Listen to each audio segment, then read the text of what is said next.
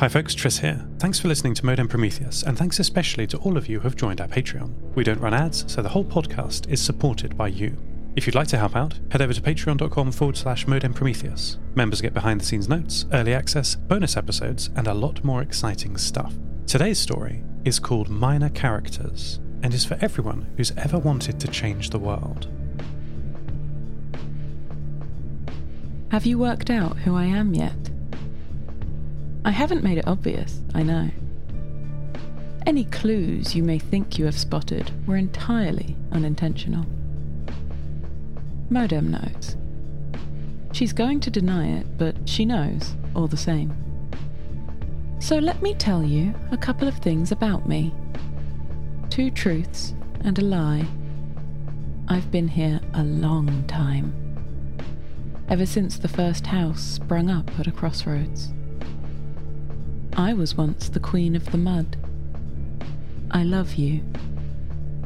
I love every one of you, like a heart loves its beat, like a vein loves its blood.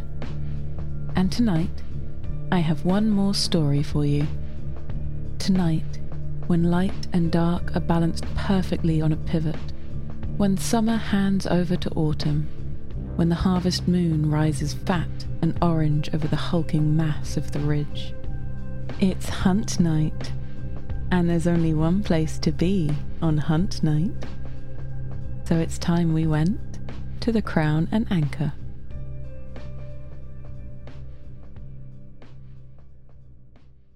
Maham is already there, drinking a glass of wine with Andrew Graham.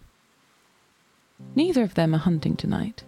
Andrew Graham because he sprained his ankle, and Maham because her son has gone, and she doesn't want to cramp his style.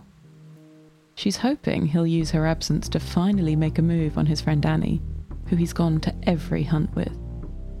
Annie is a killer, and Maham approves. How long? she asks. Andrew Graham consults his watch. When he attends the hunt, he is what they call the starting gun, the one who unleashes the runners at precisely the right moment, after the artillery has stopped the hunt's charge.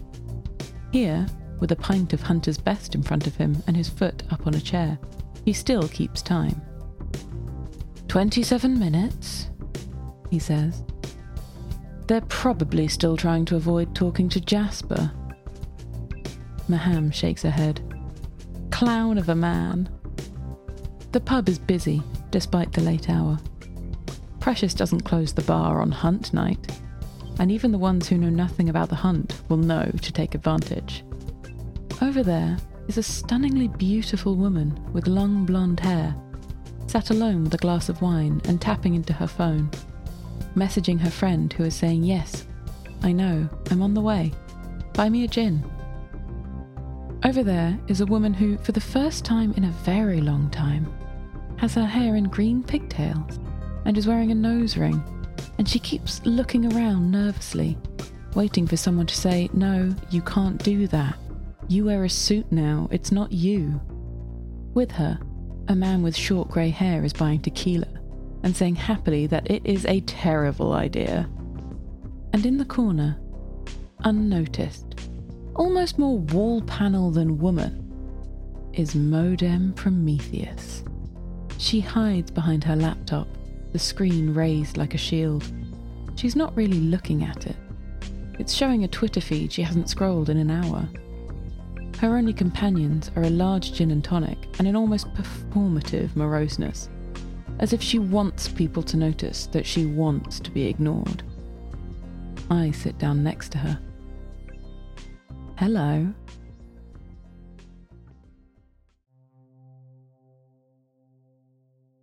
Jasper waits. They are meant to partner, the shooters. One fires, one reloads. Keep the air filled with iron. But no one partners with Jasper. That's okay, he says, and smacks a belly which is itself the size of a regular man. Enough of me for two. And he laughs, because what else can you do? And the others say, That's right, Jasper. And you got it, Jasper. And then they hurry away. They've got some new faces in the hunt today, and some regulars. The boy Mustafa, Jasper remembers his first hunt this time last year. He's come to all of them since, him and that girl he hangs around with. She seems far more enthusiastic than is healthy, but Jasper doesn't know how to bring this up.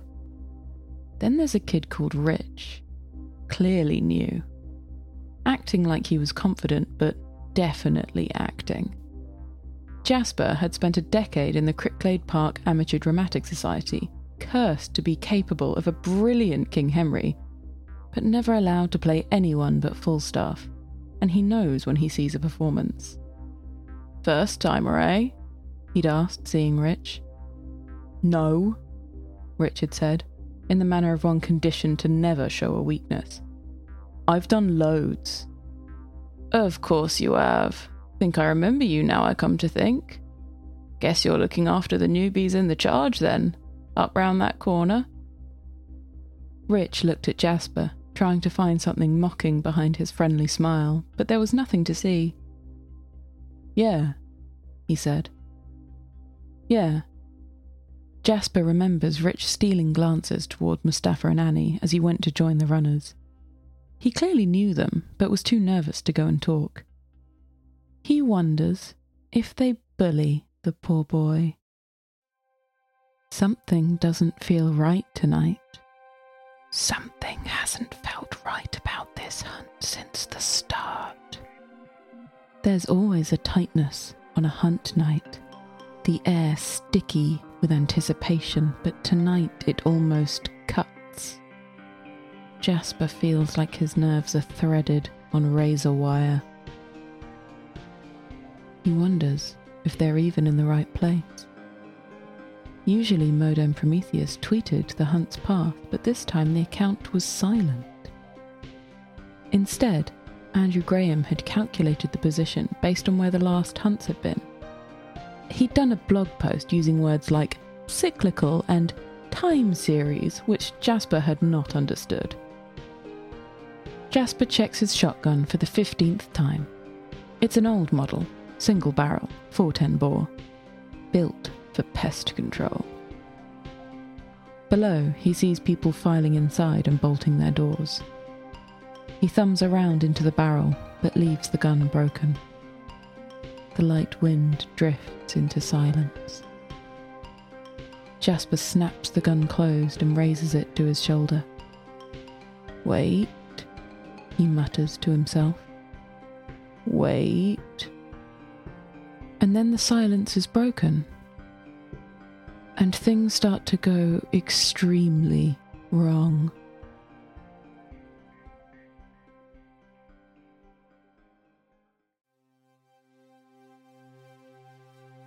Far across the city, in an office so high people are too small to be seen from its windows, the product manager is working late.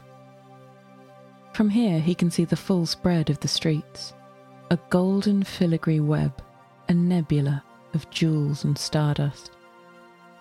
Rising above it all, the dark wave of the ridge, like some great tsunami frozen in time, that could at any second submerge the lights below.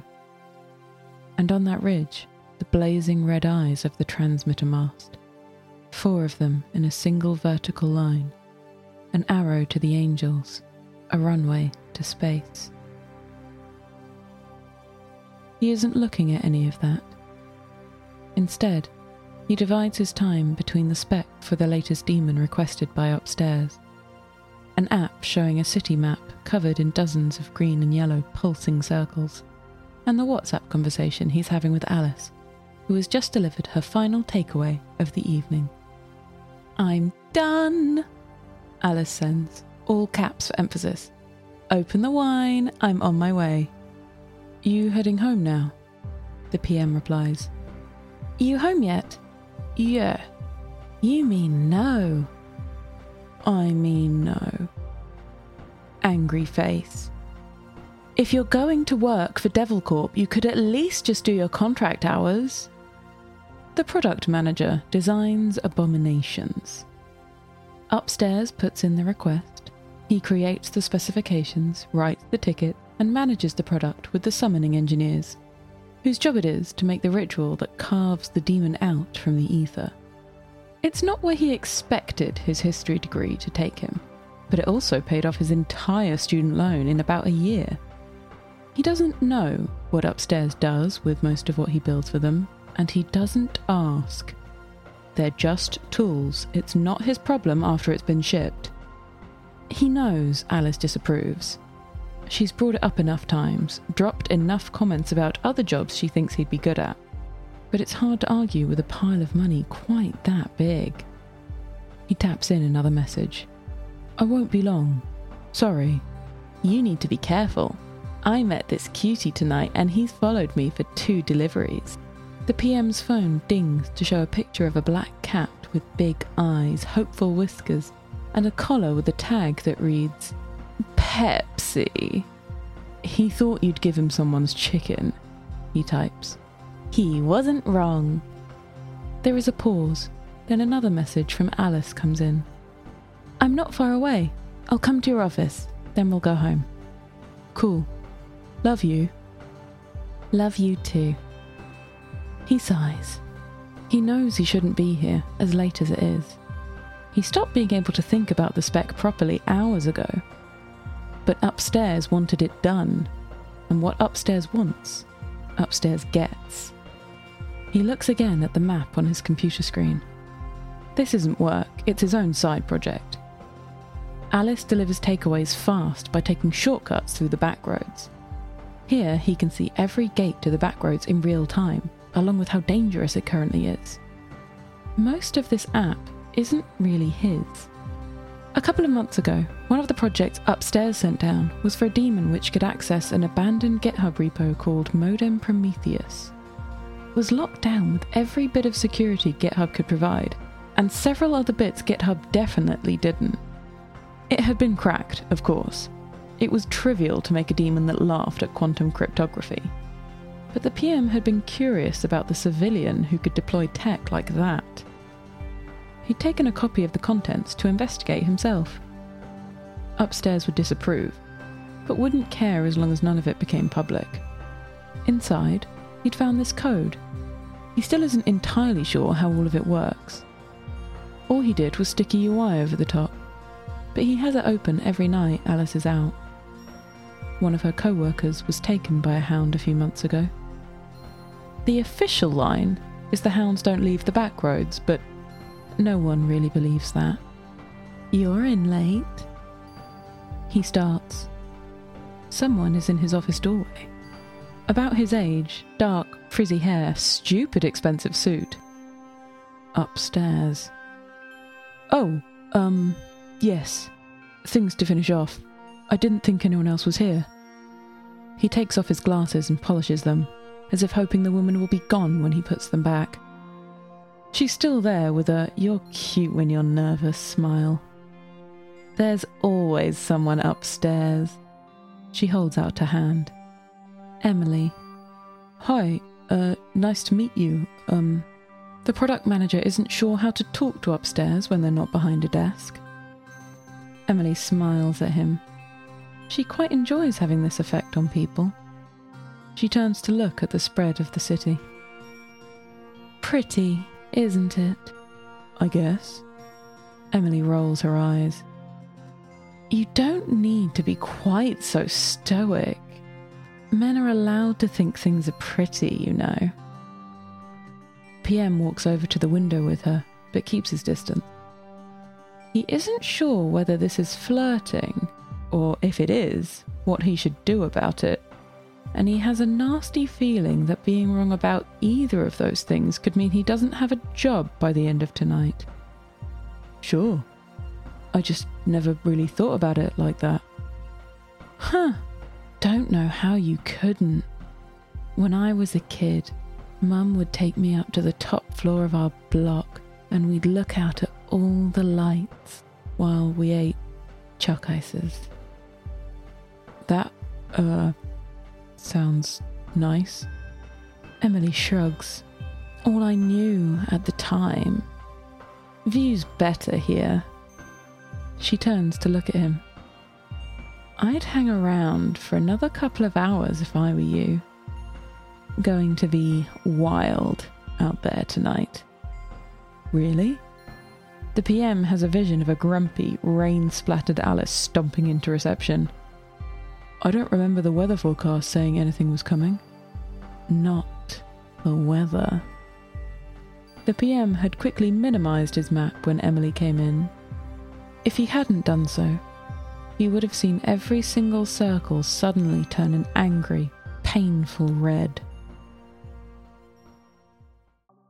Alice doesn't want to deliver takeaways. Alice wants to build things. She lives for the feeling of a wrench in an engine, of a circuit completed with solder, of metal teeth slicing through unvarnished wood. She does all of these things whenever she can, but she hasn't yet worked out how to make a living with them. The takeaways help her mark time while she solves that problem. Not that the job is without its benefits. One of those benefits is, right now, insistently headbutting her right shin and meowing for attention. She scoops up Pepsi, who starts purring like a distant earthquake. You don't stay up all night working for capitalistic sociopaths, do you? She asks. No, you don't. You're far too smart for that. Yes, you are. Pepsi gives a contented mew. I guess I should go get the idiot boy then, Alice says, scritching Pepsi behind the ears. And you should probably go home. Pepsi gives a less contented mew, as if to say he has no intention of leaving the person who hands out chicken. No, really, I don't know where you live. Hey! Pepsi suddenly leaps up at her, climbing onto her shoulder.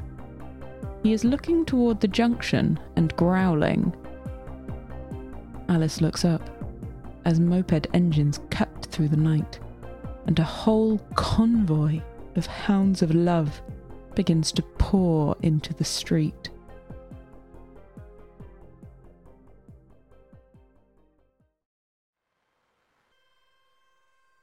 Jasper isn't a man built for moving fast, but he's the first one on the street after the screaming starts.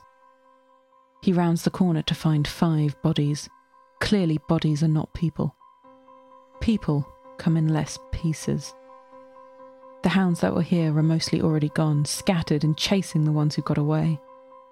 Three remain, circling a group of new hunters, bladed fingers ticking along the asphalt like a whole box of bombs. Off their mopeds, they move far more like animals, a swaying, almost simian gait, a buzz of chattering static through the air.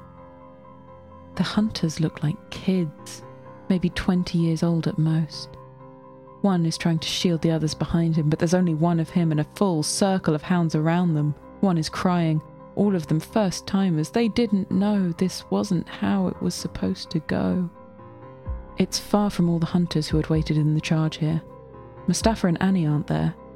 Many have escaped, though escaped, Jasper knows, is a rather less accurate term than still running. The hounds are here to hunt. If they don't get to chase, what's the point? Movement catches the corner of his eye. He whips around, raising his gun, only to find he doesn't have his gun. He left it, dropped it. Idiot man, it's still in that room. Thankfully, this isn't a hound. It's Rich, pressed against the wall, still clinging to the baseball bat he came with, too scared to scream. Jasper looks again at the circling hounds. One of the hunters catches his eye, mouths, Please. But there are three hounds and only one Jasper, and he doesn't have a knife, and he doesn't have his gun, and even if he did, he doesn't think he'd do more than give the hounds an appetizer. When the others come, he thinks, we'll have numbers, we can help. But when he looks back, the street is quiet and the doors are locked. It is then Jasper realizes he isn't the first. He is the only. The other hunters with their knives and their guns, they have stayed inside, out of reach of the monsters. And so, faced with the terrible choice between doing what he thinks any decent person should and only doing what he can, Jasper does what he can, grabbing Rich from the wall and dragging him away. He thinks he will be haunted by the screams he hears behind him for some time.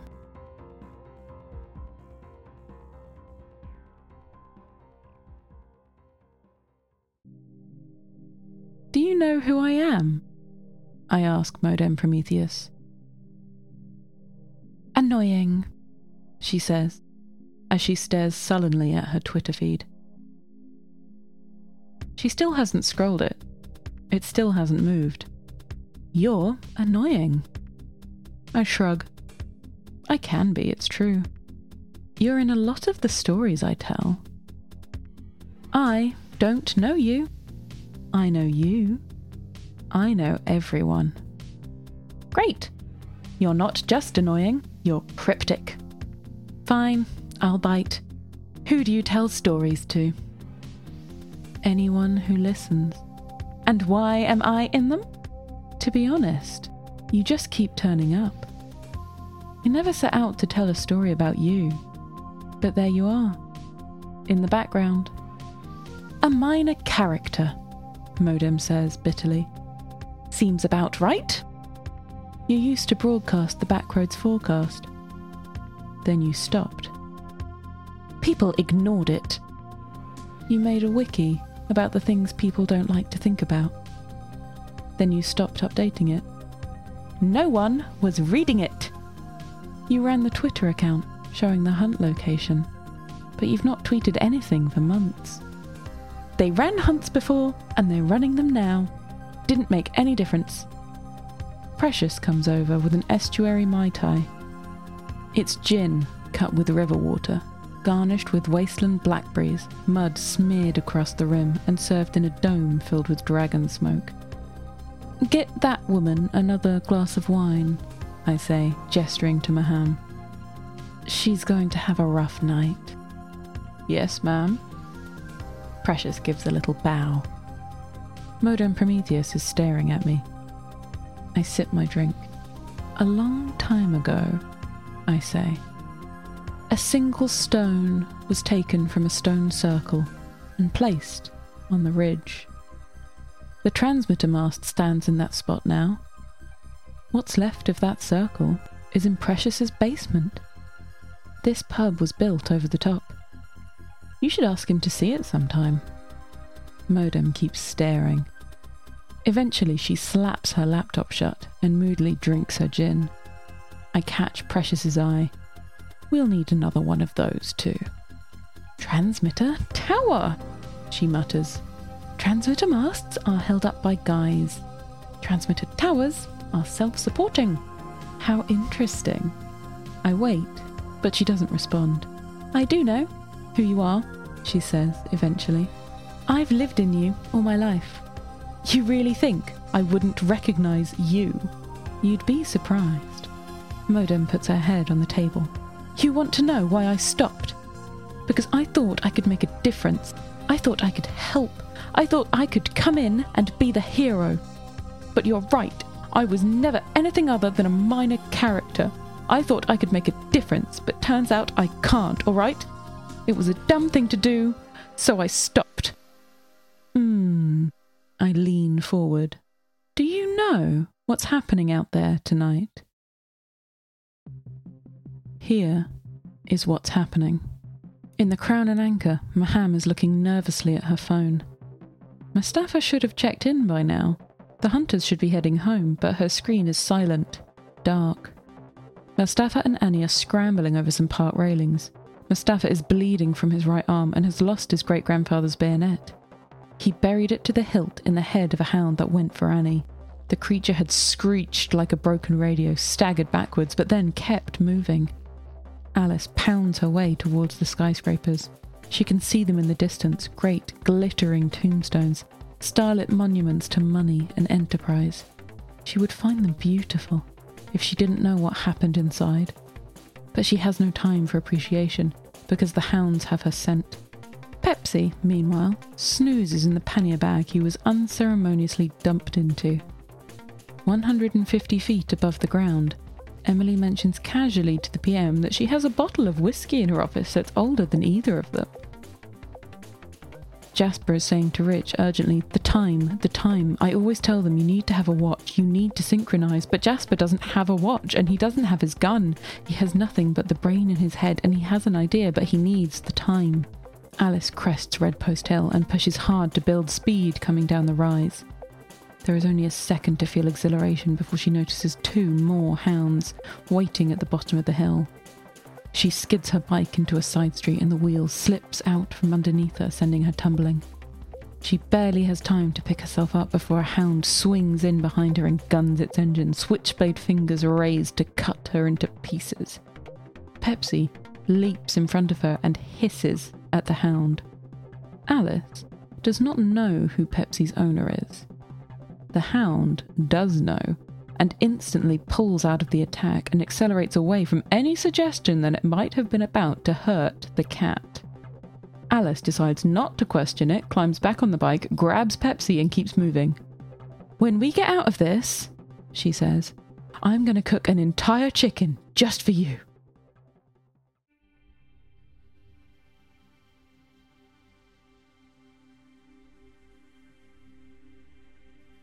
The PM has never been this high upstairs. He wonders how much farther there is to go. It's still a long way to the penthouse. Emily is sitting on her desk, swirling a measure of whiskey which would put a dent in even the PM's very considerable salary. The PM isn't really one for whiskey, but even he has to admit this is delicious. It tastes of malt and honey and moonrise and radio waves. He doesn't know how he knows that, but he does. This is incredible, he says. Should be, Emily says, smiling.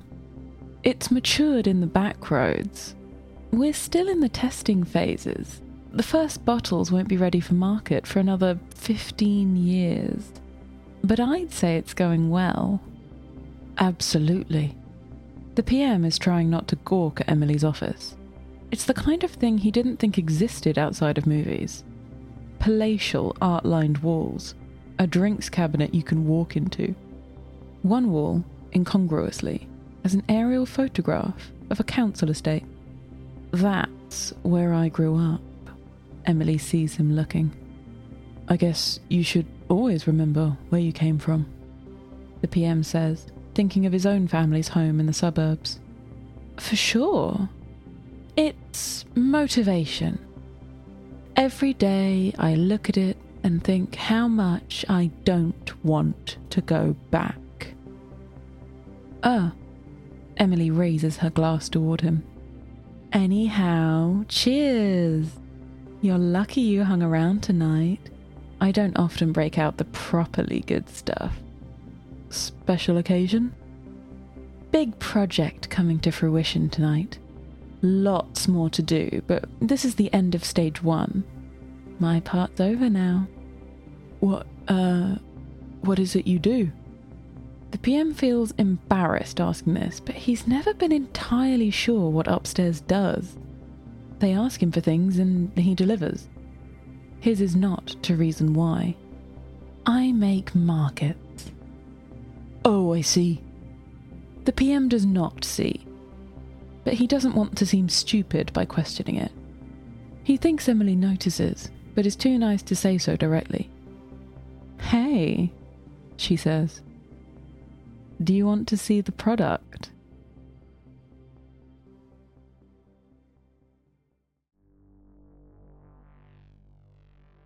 Rich had come to the hunt because of Mustafa. Rich is smart. He knows he's smart. He aced every test in every subject without trying until Stephen Crocker noticed. Now he's careful. Makes sure he gets scores that cover a wide range of the alphabet. He knows that in his crowd, it's not smart to be smart. Instead, he used his brain in a way Stephen approved of. He found targets and made them cry. Mustafa was a good target. Quiet, minority, different. He'd grown a thicker skin over the years, but still, Rich could see when his words had cut, and so could everyone else. And then Mustafa had gone on a hunt. After that, it wasn't even like Mustafa had retaliated. He just brushed it off like Rich didn't matter. His friend Annie had retaliated. After one comment too many, Annie had smiled, walked up to Richard's desk, slammed a compass so hard into the desk next to his hand that the laminate had cracked, and told him that if he said another word, the next one would go into his dick. Rich thinks Annie has some issues she needs to work through. Mustafa just wasn't scared anymore. Rich, who still hung in Stephen's crowd because the alternative made him feel sick, very much wanted not to be scared. He hadn't considered the reason Mustafa wasn't scared anymore was because he'd found somewhere else to put all the fear. And so Rich had come to the hunt. No one told him how to find it. He'd worked it out for himself. Because he was smart. And he could. But you didn't have to be as smart as Rich to know the train line Jasper was pulling him onto hadn't been there yesterday. Wasn't here five minutes ago, Jasper says with a cheerfulness Rich is sure as the front. Good thing you had the time. I always tell them I do. You need to know the time. This is nuts, Rich mutters as he scrambles over the railings. This is nuts, man. What the fuck? He keeps muttering as they pick their way down the train line. Jasper is sweating like meat in the sun, both from exertion and fear. He thinks they'll be safe on the track, but he doesn't know it, and he can hear the moped engines roaring up and down the roads. Jasper has never been chased by a hound before. He was aware of them, of course. It had become hard not to be recently. And he'd noticed the wild hunt, the ones he'd always thought of as the wild hunt, with their strange beasts and steaming purple swords. He'd noticed the crowd getting thinner with every hunt he went on. He hadn't made the connection that something else was starting to fill their niche. Rich is still muttering, occasionally choking back tears. It's okay, Jasper says. Nothing wrong with being scared. I'm not scared. Rich snaps. I'm fine. Well, then, good thing one of us is, because I'm terrified. Jasper laughs. They're silent for a few minutes, still moving step after careful step. You, uh, got any hobbies? Jasper asks eventually. What? Hobbies. In my day, we listen to records and go out dancing, bike riding. All old hat now, I expect. Rich has read the complete works of Jane Austen three times and has written several pieces of well received fan fiction. He says, I don't know. Nothing really. Ah, uh, everyone should have an hobby. People say to me, they say, Jasper, I'm bored. What should I be doing? And I tell them, you should get a hobby. I joined a theatre group years ago. Would you believe it? Me, amateur dramatics. But it got me out the house, you know. Jasper pauses briefly, looking at old ghosts got pretty good at it, I did. Yeah? Rich isn't sure where this conversation is going, or if he is in fact just following a madman into the deeper dark. I did. Really enjoyed it. And it helped as well, after my Amy died. Because I knew how to act, and I could act like I wasn't so bothered, like I was okay. And the lads at the Crown and Anchor, it stopped them being all awkward around me made them feel better. But I wasn't just acting there, I was acting everywhere. Even at home, all alone. I was acting to myself like it was okay. But I wasn't. And that almost ended badly. Point is, don't get caught up playing a role. Not good for you, not good at all. Rich doesn't say anything, just follows in Jasper's wake. Eventually, he asks, Do you like still act and shit? Sometimes, sometimes. Hard habit to get out of. Jasper sniffs. Those bastards never did let me play King Henry, though. Here, Emily hands the PM something small, black, and sleek. It's about the size of his thumb and looks like a scaled down version of something aliens might arrive in. It doesn't seem to have any switches, but when Emily takes it back, brushes a hand over the tip, it lights up radar green and pulses gently. What is it? the PM asks. A short range, low power transmitter. You can charge it kinetically, go for a walk every day, and it can stay on basically forever. And personally coded. This one's coded to me, so it'll only work for me. What does it transmit? I'll show you. She leads him to another part of the building. They're in what the PM recognizes as a research wing, downstairs of his own office. The place is full of sealed labs and machinery. He doesn't want to say as much, but he finds it quite quaint. He's never found a machine that can outperform one of the demons his team produces.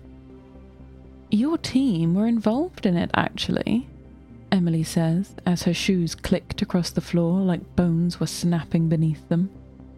Really? Oh, yes. You might not remember. We asked you to acquire the Modem Prometheus repo? Oh, yes, I remember. That was you. Yeah. Mum used to talk about this Modem Prometheus character sometimes. I don't know if they were a friend of hers or what. Probably not. Something to do with those silly hunts she went on. They go into some kind of cell. Plain white walls and brightly lit. There's the door they came in, another door on the facing wall, and nothing else. Emily switches off the device. Stay behind me, she says. This is very important. What are you, holy Christ? The other door has opened, revealing a hound of love. Its blank, hooded head instantly whips towards the pair of them, and the blades of its hands make screeching noises on the floor as it prepares to leap. Emily switches the device on, and it's like the hound has been whipped. From looking like a predator ready to pounce, suddenly it is shrinking back against the far wall. As Emily approaches it, it pushes itself further into a corner, trying to climb the walls in an attempt to get further away. Emily smirks and walks back out of the hound's room, easily turning her back on the cowering thing, shutting the door behind her. The original signal came from the repo, Emily says as she looks up. We've made adjustments to it, of course.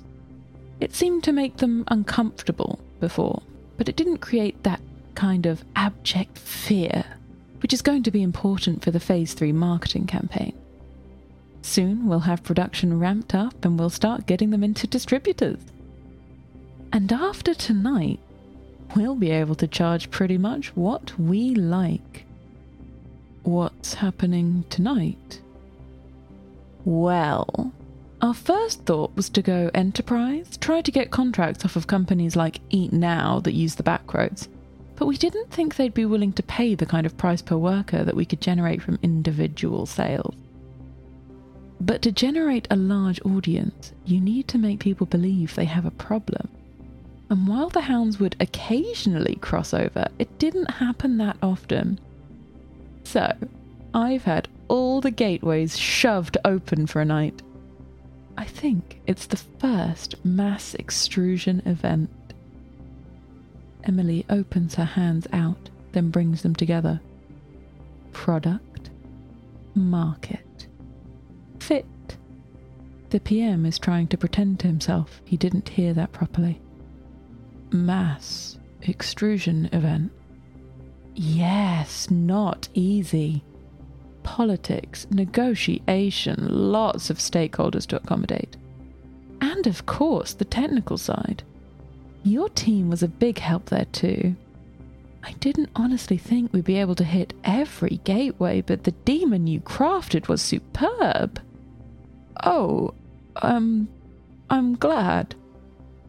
The PM isn't sure what would happen if Emily knew his true feelings about this, but he doesn't think it's a good idea to find out.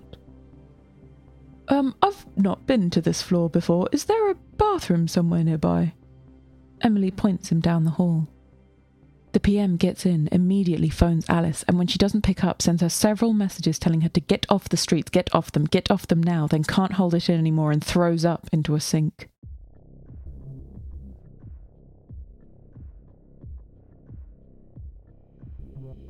At the Crown and Anchor, some of the hunters have made it back. And they said, The hunt didn't come. They said they came. The mopeds came. And Maham whimpers, scrambling for her phone to try and call her son again, but there's no answer, no answer, just like the last three times she tried. Andrew Graham sits with a face pale as static, thinking, No, no, could I have seen that? Could I have known? And he never could have done. His numbers were fine, but they do not predict the whims of the skyscrapers. The woman with green pigtails and her grey haired friend have left.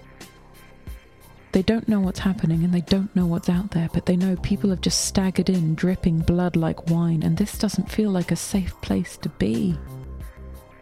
It is a safe place to be, the safest place to be on a night like this, but they cannot know this. They cannot know. The beautiful woman is trying to stay calm, and her friend, who has now arrived, who could be her twin, says, It's okay. It's okay. Be calm, please. And the beautiful woman is trying to be calm, trying so hard she thinks her skin might burst. But it's hard when you know that if these people find out what you are, they'll kill you. And you? I ask Modem Prometheus. What about you? She looks in horror at the broken hunters who have staggered in, at Maham trying her phone again, at Precious fetching bandages and salve. I need to do something, she says, opening the laptop and bringing up a map. I need to. I don't know what to do. I put a hand on her arm. It's okay, I say. Your part's already done.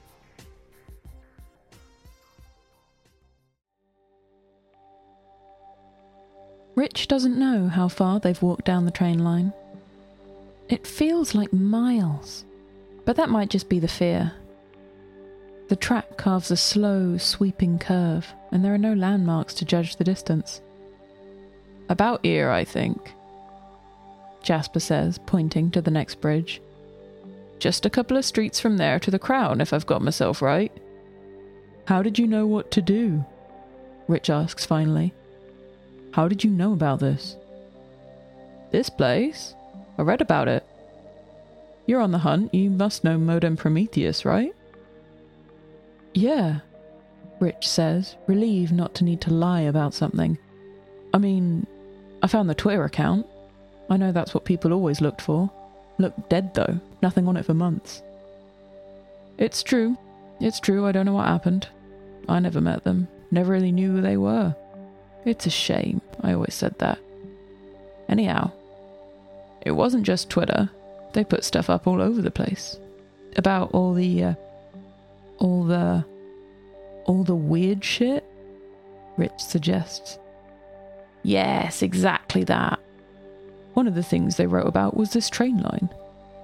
It's entirely off grid, off every grid.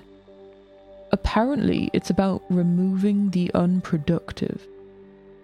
And I don't entirely know what that means, but I read about it and I thought, Jasper, if ever something happens when you need an escape route, well, this might be a good bet. So I checked it out, and there it was. Never had to use it before now, mind. It was a good idea. Rich says. I think so. It's what I always tell them. I say, you got to have a plan, got to know your exit. I always tell them. He pauses. Not that they ever listen to me, he says, quieter. Don't think they ever have. They climb onto the bridge.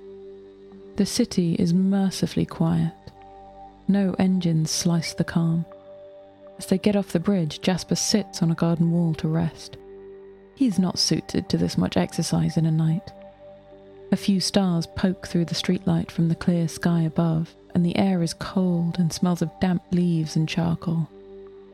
For a moment, you could believe it's a gentle night. Thank you, Rich says. Thanks for uh, getting me out of there. Ah, well, I'm sure you'd do the same. Rich looks at the floor. Honestly, not sure I would. I think I would have just run. No one else did, either. Just you. Jasper claps Rich on the shoulder as he stands up. Well, Just you remember to pass it on. They are about to start moving when there is a scream from a voice they both recognize. Rich hefts his bat and they both hurry towards the sound, turning the street corner to see what they already knew was coming. Annie is lying on the road, clutching her leg and sitting in a pool of far too much blood. Mustafa stands in front of her, trying to act as a shield, and between him, Rich, and Jasper, there is a hound of love. Dismounted, the thing that looks like a hoodie when it sits on a moped turned into a ragged robe that flutters in the breeze. Occasionally, there are glimpses of muscles that look like they're made of shadow and flint. It chatters in static that sounds like laughter and feints back and forth like a cat playing with a broken bird. Give me the bat, Jasper mutters. What? Give me the bat. I'll distract it. You get the girl to the crown. It won't go in there. Once you're off, I'll lose it on the railway tracks and circle back. Rich feels like he should say something, offer to distract the hound himself. But that would mean attracting that thing's attention, and he can't do it, not yet.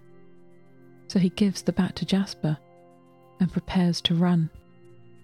Jasper twirls the bat and steps forward, declaiming at the top of his voice This story, this story shall the good man teach his son, and Crispin Crispian shall ne'er go by from this day to the ending of the world. The hound turns. It doesn't know Shakespeare, but it knows a hunt. It knows prey. It begins to prowl toward Jasper. Rich has darted back and runs headlong down a side street, going round the block and coming out next to where Annie lies. He and Mustafa take a shoulder each as behind them Jasper says, Shall be my brother, be he ne'er so vile. Annie hisses curses through clenched teeth as they carry her as fast as they dare toward the crown. I'm sorry for saying that stuff, Rich says as they stumble forward. Not now, Mustafa says.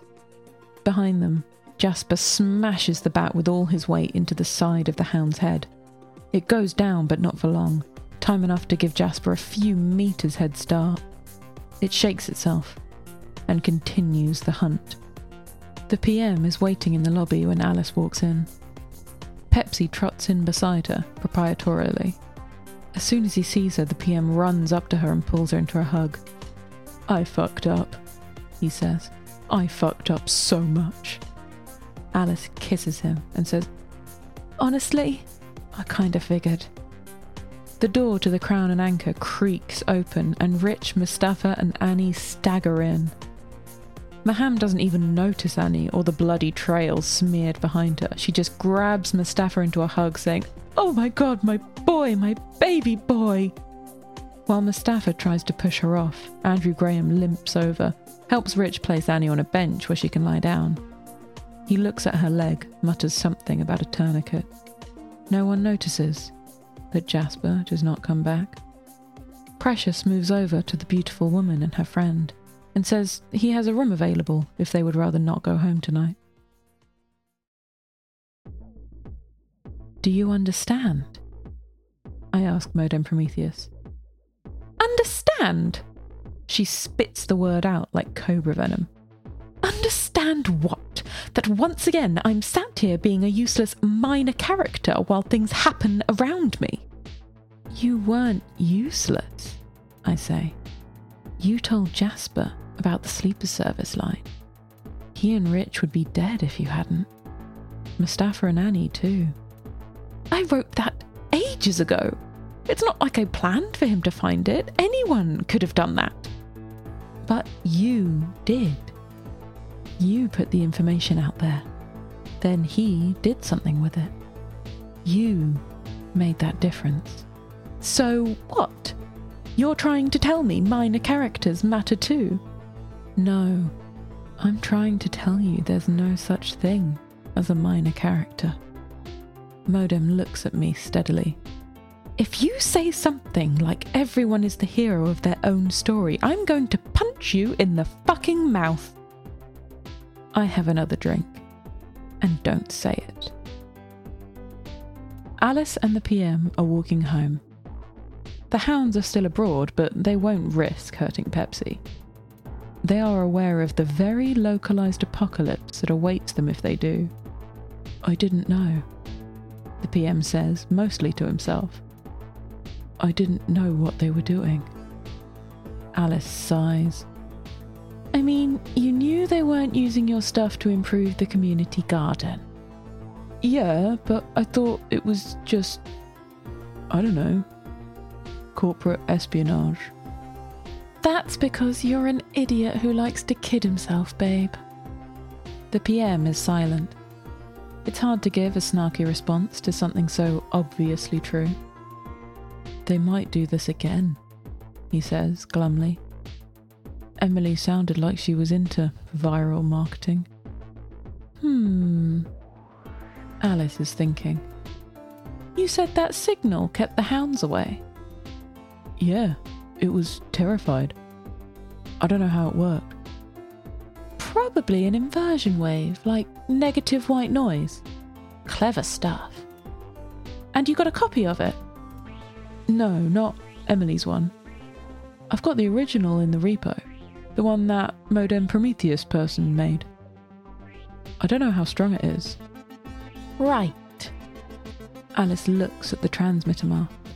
Its four red lights burning like a wicker man. What do you say? We go find out. Modem Prometheus is written by Neil Murton. The voice of the city is Kate Angier, with music and production by me, Tris Oaten. Check out my other show at lostterminal.com. It's got more science and less dread. Check out our Patreon at patreon.com forward slash modem Prometheus for bonus episodes and behind the scenes content. If you're not ready for that kind of commitment, please rate and review us on iTunes, Spotify, or wherever you're listening to this right now. Modem Prometheus will be back when the stars align and the moon hangs heavy over the transmitter's glittering spire. You are not a minor character. We love you all.